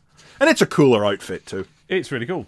I always like the uh, the headdress. That's like burned. I mean, again, because I didn't read the original Shinobi serial at the time, but for whatever reason, like the flowing scarves and the headdress. I don't know what the proper term for the headdress is. That around his head are uh, like you know really part of iconically in my mind when I picture Shinobi Joe Musashi. That's his getup, not the tight face mask that he wears in the uh, in the first serial. Yes, it gives it a bit more definition, doesn't it? Instead of just being man shaped. Uh, they do love a footnote. They do. Sun Tzu said, Never fight an enemy on his terms, always bring him to battle on yours. Sun Tzu was an ancient Chinese general who wrote Art of War, the definitive book on battle tactics. Megadroid. I'm so glad that they did say that because I mean, yeah, you really genuinely like. I I- like. I personally know as an adult, don't need to know that, but I'm pretty sure I hadn't heard of Art of War when I was 11. No, exactly. And the thing is, these days, I would completely expect one of the big two um, American superhero comics to now and then drop a reference to the art of war and Sun Tzu and things. But I wouldn't expect them to explain it, and I find that arrogant. well, I suppose you're not wrong. I mean, do you? But do you feel like the footnote above that, um, to tell us that PIN stands for personal identification number? Do you find that one necessary? um, not today, but I, we we didn't have chip and pin back then. Oh, I suppose That would have been right. cutting edge Okay. technology. And I guess we did also need the one on the last page to tell us that Haragei is a ninja's radar-like ability. We knew that from the first serial, but then I didn't. Did we? so- Did they say it in the first one? Yeah, it was in the first one. I Oh, remember. okay. Well, uh, there's another one before that, which is, and I, and I just love the fact that they all have to be signed by this fictitious robot, because then you get things Yeah. like this. Bushido is the ancient code of honor governing all combat between samurai. Megadroid. So cheers, Right in cheers, the- made up robot. Thanks. in the middle of the lovely painterly wall scroll page. It's like, oh, I wonder how many more of like. That's a ratio of four footnotes to five pages. Like, Yeah. I always say STC loved a footnote, but that is a high ratio of footnotes. That's the one to beat. I'm gonna write that one down somewhere. Keep a tally of that. As for Haragei, I did want to know exactly how, shall we say, 1994 it is to say that ninjas have a radar. So I looked up the term. Um, it is a martial arts term with a definition that isn't, you know, too different. So it does come from the spiritual side of martial arts. There's, I, I feel that the radar like is just the a way of explaining for it to kids, kids. distillation. Yes. Yeah. What I didn't know, though, and what I'd never heard before and found a bit more interesting, is that it also has a definition outside of martial arts in normal life. Oh. Um, there, it seems to refer to, well, I suppose a way to put it would be implication, when in either conversation or diplomacy, when what you're communicating is not what you actually said, but is expected to be understood by Ah, the okay. subtext of what you're saying. And apparently, it leads to a lot of frustration when trying to talk to Americans. and uh, this may explain a lot of dodgy anime dialogue I've encountered in my time, where I'm like, well, why aren't you saying the thing? And what's all this, you know, shifty side eyeing about? That, that could be Haragei. That could be very culturally important over in Japan. Well, I mean, it's also a very uh, plausible deniability, isn't it? When used for nefarious purposes, it's plausible deniability. Well, exactly. Uh, when I was trying to think of like what I want you to take care of them. Exactly. When I when I was trying to think of like what's a Western equivalent, I only came up with stuff mobsters say, like you know, Mobster stuff, yeah. I want you to take them out for dinner. yeah, exactly. Show them a good time. Yeah. Take them down to the waterfront. Nice uh, Yeah. little store you got here. Shame if something, would have happened, to it. Yeah. Meh, see? So yeah, so that's Haragei.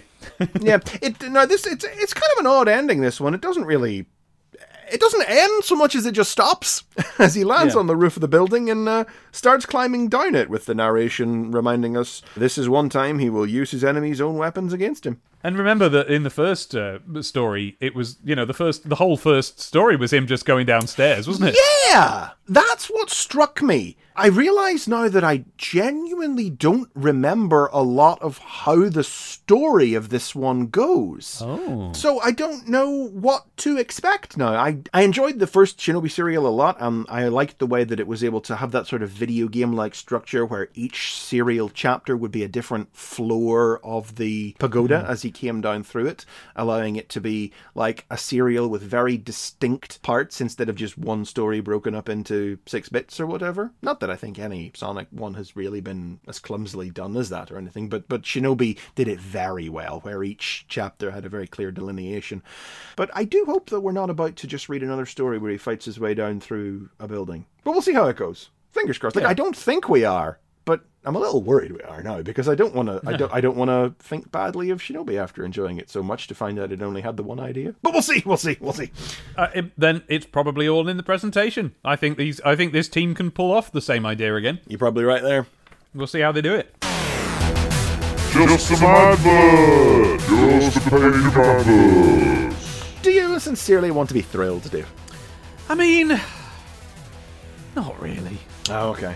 Then you won't want to know about the all-new strips and great free gifts in 2080. Oh God, no. Prog 874, giant rogue trooper poster. Prog 873, five stunning new stories, and a free badge. Doing anything for you? I don't think this is our first 2000 AD advert, but I think it's our first full page, right? Yeah, we had a few half pagers, but this is a that was such an odd first line. Do you sincerely want to be thrilled? Do you Yeah. want to be sincerely thrilled? Maybe. Yeah, do yeah. You, do you sincerely it- want to be thrilled? Uh, Yeah, it's like they're going. "Do you- really now think about it? Now think. Yeah, do you want it's like to be I want to be thrilled. Do you sincerely want to be Yeah. thrilled? Are and it's like sure? I want to be thrilled, but do you want to be sincerely thrilled? It's different. It's all in the presentation. Only 70p for Yeah. for 2000 AD back then. Gosh, that's that's that's amazing. 70p for 2000 AD, which is like a pumped up STC. Mostly black and white though. Uh, oh well, well, yeah, okay. That's how they did it. yeah. Probably used a different stock of paper back then too. Oh. Never forget, STC was a pretty deluxe piece of kit. Yeah, yeah. I know I said earlier that like the artwork made the pages feel big, but they are. They're huge. This is an enormous comic. I mean, ima- I, and I can't remember this now. Imagine how big it must have felt to an 11-year-old who is physically smaller. Like it's huge. It's a 36 page, full color, bigger than A4 size comic. Never forget that even back then, I mean, we couldn't sell black and white to kids in, in these days, but this was a deluxe piece of kit. They shelled out to make STC as good as it was, and then that's why we paid 110 for it, and you only had to pay 70p for 2000 AD. Hey, we shelled out too. and we were happy to pay it. Uphill both ways in the snow. to the newsagent. Q-Zone. Q-Zone. Q Zone. It's a Street Fighter 2 special in the Q Zone, so not an awful lot to say to be honest, because it's just a moves list for Chun Li, Balrog, Sagat, M Bison, Vega, and Ken. That's right. It just tells you all of their moves. All of their moves. If you've had difficulty working out the various moves for your favorite characters in Street Fighter 2, then take a look at the list below. To help all boomers who received this as a Christmas present, sensible, good timing, and want to win at the best beat 'em up ever, here is the complete list of moves. I think you'll find Eternal Champions is the best beat 'em up ever. oh yeah, hey, surprisingly off book for that comment. yeah, Dave Gibbon going off script on that one. I've got three things to say about that line. Go on. Number one, jokes aside, it actually still is, isn't it? Yeah. Has anything defeated it as the best beat 'em up ever? No, but I was trying to think. This is Street Fighter 2 would we have had Turbo by this stage? And of course, there's the new challengers, which adds like Cammy and DJ and T Hawk and the other one whose name I'm not remembering. Okay, but we're still looking at Street Fighter 2. If we lump all those into Street Fighter 2, Yes, they are all just iterations of Street Fighter 2. And as somebody who was never a particularly huge fan of Street Fighter back in the day, and who even still isn't now. I mean, no, I mean it's fundamentally the best beat 'em up there is, isn't it? It is. Yeah, I'm not in, into beat 'em up games at all. Right, well, and this brings me to number two. Yeah, I thought we used to call these games beat 'em ups, but these days you get told off for that. Do you? Yeah, the current pedantry has it that beat 'em up is the word for like side-scrolling brawlers, isn't it? Like Streets of Rage. Oh, I would tend to call that a side-scrolling brawler. That's what I would call it. Well, what do you call a, a one-on-one fighter? I, I think you just call it a fighter. Um, I think beat 'em up is the word for like streets. Of, well, not Streets of Rage because they're American, so it's always River City flipping ransom, isn't it? But God, American game nostalgia is tedious. He's not wrong, boomers. And the third thing I wanted to say is, uh, just kidding. I quite like the look of River City Ransom, but um, isn't that maybe that's not right? But I'm sure I've been told off for trying to call them beat 'em ups. You certainly get uh, told off for you have to get what shoot 'em up is right as well. That's a particular. Okay, now well. well, what's a shoot 'em up then? I can't remember. I think it might be the things that are also described as bullet hell. You know, the the upward scrolling ones, maybe. Oh, upward or maybe it's the scrollers. Well, I mean, I would have thought side scrollers for shoot 'em ups. See, this is the thing. I think that back in the day, it was a bit looser. Yeah, I am. Yeah. I think you were allowed to say that anything where you punch is a beat 'em up, and anything where you shoot is a shoot 'em up. Well, you're not wrong, but certainly, like I always knew, beat 'em up specifically meant a one-on-one, Right. best of three tournament fighter. Well, I thought so. So perhaps I'm wrong, and it is that. and Streets of Rage are a game like that. Would you would specifically add a scrolling to that Yeah. because that was the distinguishing feature. It was the scrolling. Well, I've googled beat 'em up, and all the games I'm seeing look like Streets of Rages to me. Oh, except for one or two. Oh well. Whoever claimed that this show um, was for modern people. The, there's a couple of things that, that I spotted on because this really is just two pages of telling you moves. I'll give you a random example. Fireball, a very effective move to really damage your opponent's energy. Great for a counter attack on Ken or Ryu's Fireball. A, A plus down, down, down plus towards, towards and punch. Oh, that's Chun Li's fireball. That yeah, that's Chun Li's. They're separated into characters. That's what the whole couple of pages are. Um, the only two things that stand out for me is uh, under M Bison, uh, where it says number four, uh, belly flop. Uh, when I was opening the page just now, my eyes fell on that because I thought it said Betty Plop, and I thought, oh, I haven't heard of her. I want to play as Betty Plop, but no, it's belly flop. Your use of the word fireball actually stands out to me because that's what it says under Ken's section as well. Because that's what we knew it was back in the day. You had none of this Hadoken and Show no. you Ken. No, no, it was all fireballs and dragon kicks and stuff. Dragon punches, rather. Sorry. We could do the impression of what he shouted when he did yeah, it. yeah. Hello, Ken. as evidenced by the fact that the fireball fire punch i think it was called in worms had the little worm shout hi Yarkin. but um no we didn't actually call it that Tails. Tales, The Land Beyond, Part 2. Written by Nigel Kitching, art by Dave Windett, colours by John Burns, and letters by Elitta Fell. After Errol fends off Trog's minions, Tails confesses that he's not the hero of Mobius everyone thinks he is. Errol realizes he must tell the Enchanter Kings, but first they have a mission to complete. Venturing into an underground labyrinth, the pair are set upon by a monster and fall off a cliff while trying to escape it. But fortunately, Tails' ability to fly saves them both from going splat. In a cave full of skeletons, they find the missing Enchanter King, Shirob, strung up as a sacrifice, but as they set to work freeing him, the creature to which he is being sacrificed starts to emerge from the shadows behind them. Hmm, what to say about Tails? It's not bad or anything, but I do struggle No. to, to come up with stuff to say about it. I like the pure sass between Tails and the hero guy. You've got, Yeah. on page one, go and take your time, hero. He's copped on very quickly. And then um, on page two, Errol's just been kicking off about how oh, I've studied maps of these tunnels. Quickly, this way. And suddenly a big monster immediately jumps out, and Tails goes, "Oh, what's the matter, Errol? Wasn't he on your map?" yeah. That Nigel Kitching sass. I love this bit on the next page then where the monster chases them down the hallway. And Errol thinks he knows the ways around, but they wind up running off the edge of a cliff. And as they fall, like the monster, which you think is just some kind of creature. It's like a little lizardy, skittery thing. And I feel like you'd see this a bit, uh, more and more as time went on. It's a bit decapitakish, isn't it? He uh, he peeks over the edge of the cliff and goes, "Boy, this is the best job I ever had." and he's never he hasn't spoken at, at all Yeah. up till then. He, I, what it reminded me of was a, a Mark Millar Badnik. Yeah, that's yeah. There's something to it. It's the Flintstones dishwasher effect, isn't it? The uh, It the appliances just commenting on their jobs. It's a living. And that's it. They run through these caves. They find the king strung up, and, and a monster starts to attack. And what more can we expect of a four-page story? That's all Tails ever gets. Four yeah, pages. manages to accomplish a fair bit. Although, um, generally speaking, it's all pretty good um, in the back three. But this first page fe- always felt a little off to me. You know, Oh, really? There's something about the staging of it. Like we get the intro page where the fight starts. Errol Hmm. smashes the weapon of one of the attackers. I presume that's a weapon. It's hard to tell. then in the third panel, it's Tails flying just up above the reach of one of the creatures, and it's calling up, "Come down and fight." And then we jump from that to the monsters running away because Errol's too tough for them. It's like it's kind of dodgy staging, you know. The panel before they run away should be a panel showing something happening that should incite them to run away. Yeah, not that- a page of of tails hovering out of reach. That's right. It confused me because what the last thing that happens before that is a monster goes, "Come down and fight, coward! Run away!" And then it's run away a from the monsters. Yeah, it's switch. it's poorly staged that one. There's a beat missing essentially. Just I was honestly expecting it to be one of those things where it turns out there's a bigger monster standing behind them, you know. yeah, yeah.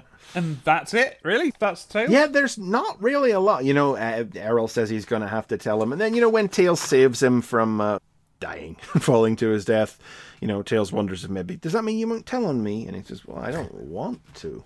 But it's my duty. And uh, I'm pretty sure he doesn't by the end of it. Don't quite remember how it all shakes out. But That, uh, that seems to me how the story arc is going to go. Yes. yes, it's fine, but there's not a lot going on in this one. No, that's it. That's what happens. It's. I mean, it's it's four pages. What could we possibly say? How much did we say about Decap Attack, though? well, yeah, we just read all the jokes in that. How much scorn did we heap upon Wonder Boy in four pages? okay, so we can be well, well then. So that means that one that's absolutely sublime from line to line, we've got a lot to say about. One that we kind of didn't like, there's a lot to say. Here, it's just it just functions. It's perfectly good. You just read it. You've got a little adventure story. That's what Tails is up to. That's that. It could be more. It could be less. Lines.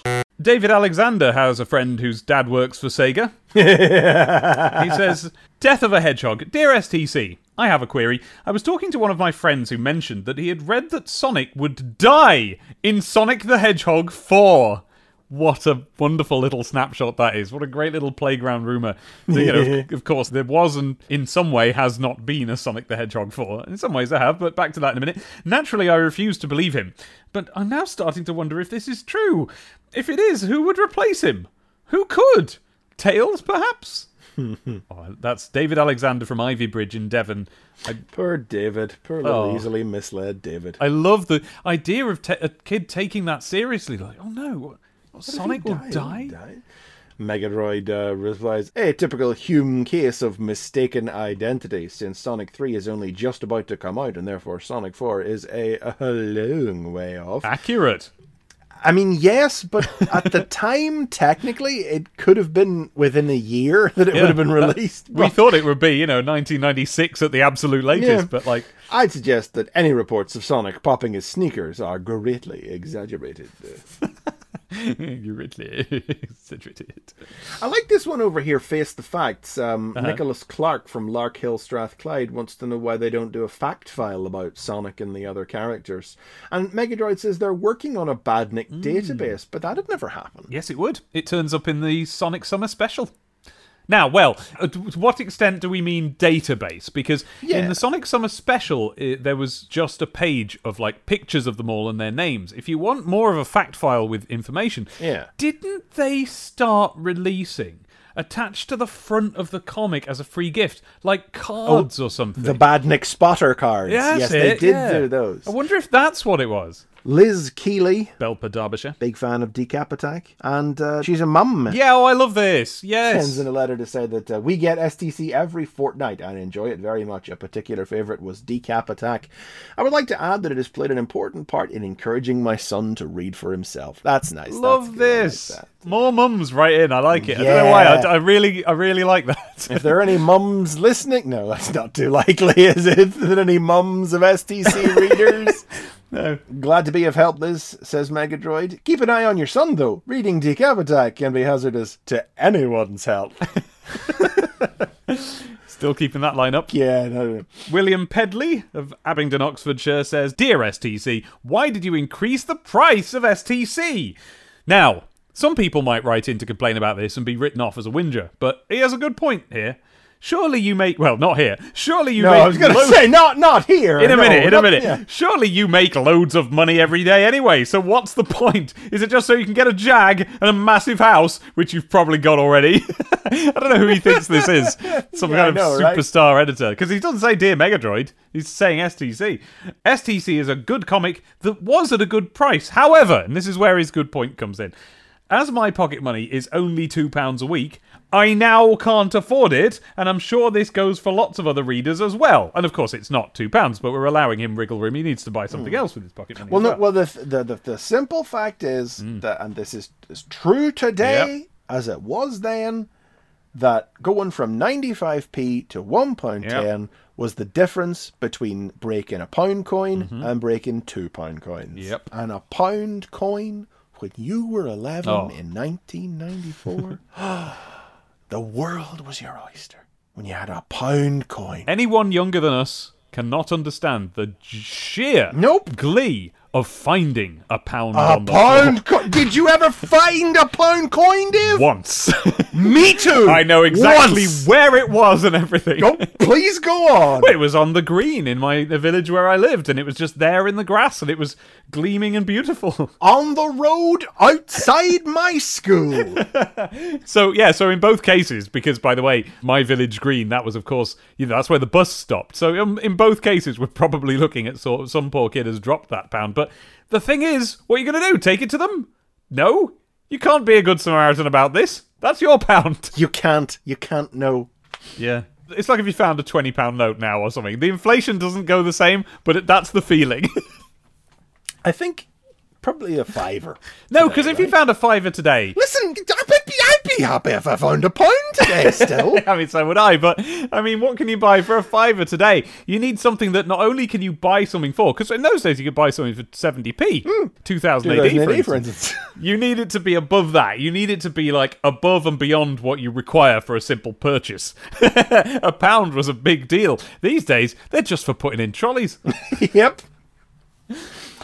Uh, I do like that Megadroid gives a very a very straight answer. It doesn't make a joke out of it a minute. Uh-huh. The reasons were explained. Mm. We can't control the, the rising prices of raw materials. Raw materials, yeah. I, I would imagine there's probably been a bunch of letters asking Yeah. about the price rise, and it's like better address this again. What's what's happened there sadly um and you can you know you can see why they would make this error because it's just happening but William Pedley's parents are not keeping up with inflation and reflecting that in the uh, in the pocket money. Gosh, wouldn't it be a terrible shame if uh, if that was how it worked for adult wages? Was that a bit of uh, Haragei yeah, that you've just done there? I don't know what you mean. You might think that, but I couldn't possibly comment. Couple of bits of fan art. Firstly, we have Lee Chapman of Melton Mowbray, Leicestershire, uh, who's just sent in a nice drawing of Tails, just a good drawing of Tails. Can you explain Megadroid's note on this to me, though? Let's see. Oh yes, I can. Lee takes a break from the soccer field to practice some other strokes. Uh, Was of there a famous There football is player indeed. called Lee Chapman? I googled it. There is. That's all I can tell you about him. I, I, I, at least you had to Google it. uh, well, I but would have uh, been very let down, to be honest, if you'd known that. and then the last piece of it's not exactly fan art because it's a photograph. Hmm. Uh, it's called Sonic Goes to Legoland, but that's a bit misleading. It's from Sarah Player in Saffron Walden, Essex, who is playing with Lego uh, today because what she's done is she's built a Lego Sonic. Um, and just some other Lego gubbins, just walls and stuff. Um, I'm trying to see if they look loopy, but I don't, but they don't. They're just no, I don't think there were Sonic themed pieces she's built there. But um, Sonic is made out of Lego, very, very tall. She just kept building, but she's somehow, and, I, and I, I'm not very, I've never been very good with Lego, so I don't know how this was done. She's managed to attach, maybe even with Blu Tack, uh, two sort of blue sticks coming off his head at slightly different angles to represent the spines. Very good effort, uh, Sarah Player, and it, it puts me in mind of of another Sonic Lego thing I've seen. That's right. Yeah, yeah. I think we talked about this on a, a very early episode Oh, of the we? podcast. Um, but it is worth mentioning again now that you mention it while, while we see it here. Is that um, you really want to take yourselves over to um, the Lego Ideas website, guys? That's the what would you call it? Crowdsourced Lego projects where um, fans create their own Lego ideas, submit them to the official website, and if they can get 10,000 uh, backing votes from viewers who would support them if they were really made to be sold, they'll they'll be made and sold. Things like, uh, I mean, what have there been in the past? Uh, Back to the Future, The Flintstones, The Big Bang Theory, Wall-E. These have all been made through um, through Lego Ideas. And there is a Sonic one at the minute, created by young boomer Viv uh, at Toaster Girl on Twitter, friend of the show. Um, and uh, it's really good. It's based on Sonic Mania, and I really want to see it get made. And it's almost at 8,000 supporting votes now, so get there and, and vote for goodness sake. We'll put the link in the show notes, Dave. Do that. Okay, So yeah, please do go and support that because it's tremendous looking, and I really wanted to see it happen. And it's it's received pretty steady support in the length of time it's been up there. And yeah, make that happen. Do it. Do it. do it. And at about this time on Sonic the Comic the podcast, we like to rummage around in our own mailbag. The mailbag labelled stctpodcast at gmail.com. That's right, Speedlines is open to you, listeners. And uh, this fortnight, we have a letter from little Seb Patrick, a previous guest on the podcast and our football correspondent. he is too. he is. Seb says, Hello, Humes who think you're in charge. In answer to the question posed on a recent episode about British comics taking the format of a magazine rather than just being comic strips all the way through, hmm. it's no surprise that an area of the industry you weren't aware of was the sports and football comics you shunned so heavily in your own youths. Accurately and correctly. In particular, titles like Roy of the Rovers, Scorcher, and Tiger were effectively comics magazines rather than comics. In fact, the editorial sections in the Roy of the Rovers always liked to call it a paper. And although the bulk of the page count was comic strips, they did also include plenty of feature material. Most commonly, it would be things like profiles on players, but Roy of the Rovers for a long time also included a section called The Talkin', which was basically a chance for the editors, in the voice of Roy, to have their say on topical matters relating to football. And you'd get quizzes and letters pages and all that kind of thing as well. Maybe not exactly the same as STC in terms of being up to the minute or sometimes slightly behind the minute news material, but they very much give you time capsule snapshots of football at the time, as well as the comic strips themselves. I don't know if the makers of STC were directly inspired by this kind of mag, but they definitely seem to both come out of the same kind of tradition. Yeah, that makes a lot of sense to me. No wonder we It wouldn't have known does. about them, but it's rooted in the same thing, isn't it? It's essentially it's a Absolutely. it's a magazine or a comic that's uh, about a subject Yeah. instead of just being like about a character specifically. It's a, that was a football magazine. This is a video game magazine. Things that also existed in magazine, like you have superhero comics, but you don't have superhero magazines, but you do have Yeah. video game magazines and football magazines. And these magazines were an attempt. These comics were an attempt to marry the two things together, two formats. Yeah. And doesn't it make a hell of a lot of sense that actually that something like Sonic the comic would have been done previously about sports? That that does make sense that sports No, I mean that video doesn't make any sense to me that anybody would make sports comics. No, no. Thanks for that, Sam. That's very helpful. It's very interesting, actually. I never thought about it. It makes an awful lot of sense when you put it like that. That's right, yeah. No, once again, the um, subscription coupon is where the next issue thing should be. So we got to flip back to um, the center of the comic, just after the news zone this Yeah. issue, to get where our next is coming from. It's a big old drawing of Shinobi Yes. into the enemy citadel. Sonic, Jaws of the Lavasaurus. Yeah, not spelled very well either. You No, Lavasaurus would Lava, S.A. that bit's fine. And then S A U R O U S. No. Eternal Champions attack on the weapons complex. Tails in trouble again. All this and more in Sonic the Comic number 20 on sale Saturday, the 19th of February for £1.10. You have to break your second pound coin there. William Padley. yeah, sorry, William. Yeah, these issues, wherever we get the start of new serials, are always exciting hmm, ones too. yeah. But there is some tremendously exciting stuff around the corner. Yes. This run of six issues, as we have two great ones in Eternal Champions and Shinobi, this is going to take us through to the beginning of some of the most dramatic Yes. Sonic stuff yet seen in the book. Oh, stick with us, boomers. We have kicked off the beginning, of course, last issue and this one of the step that's going to take us to what I call level three of Sonic the Comic. You know, we are right now, we are on the cusp of entering level three. we're just, we've got our toes on the edge and we're wheeling our arms around in alarm as we teeter over it. And if you want to join us on our journey to level 3 for issue 20, you can find that on Apple Podcasts, where if you do find it there, please do leave us a review. Yes, us, please uh, do. moving up in the charts. Or you can find it online at stctp.wigglehe.com, where you can like it on Facebook and Twitter. The address is my fault. and you can like it on Twitter at Sonic Podcast. That's our show Twitter, but we also have individual ones. I'm at Demon Tomato Dave. And I am at Chris McFeely, and you can find us both on YouTube under our names as well, where I do a series called Transformers The Basics, and Dave. Just sort of noodles about, but uh, the, the other thing you should look for from me is my other podcast,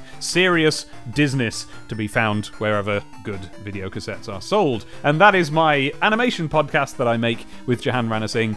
And if you like this, you'll probably like that. And at this stage, I think we can say there'll be some kind of crossover episode coming Yes. up with the release of a certain impending movie. I can't wait. It'll be bad. Right, yeah. so that. Oh, so our theme oh no, tune. you know what? I'll do the theme tune. Hey, time, all. You always do it. Let's just mix it up for a Shake bit. it up you know? a bit, get things exciting, keep the listeners on their toes. This has been Sonic the Comic, the podcast. Our theme tune was synchronized by Sonic the Comic, the band, who you can find at sonicthecomic.bandcamp.com. We have been Sonic the Comic, the podcast, and we will see you next, Next time. time. Apparently, Ink Pellet is the name of the arts magazine for teachers. So apparently, teachers still know what an Ink Pellet There's is, even that school connection is still there. There, Yeah, yeah, whatever yeah. it may have ever been.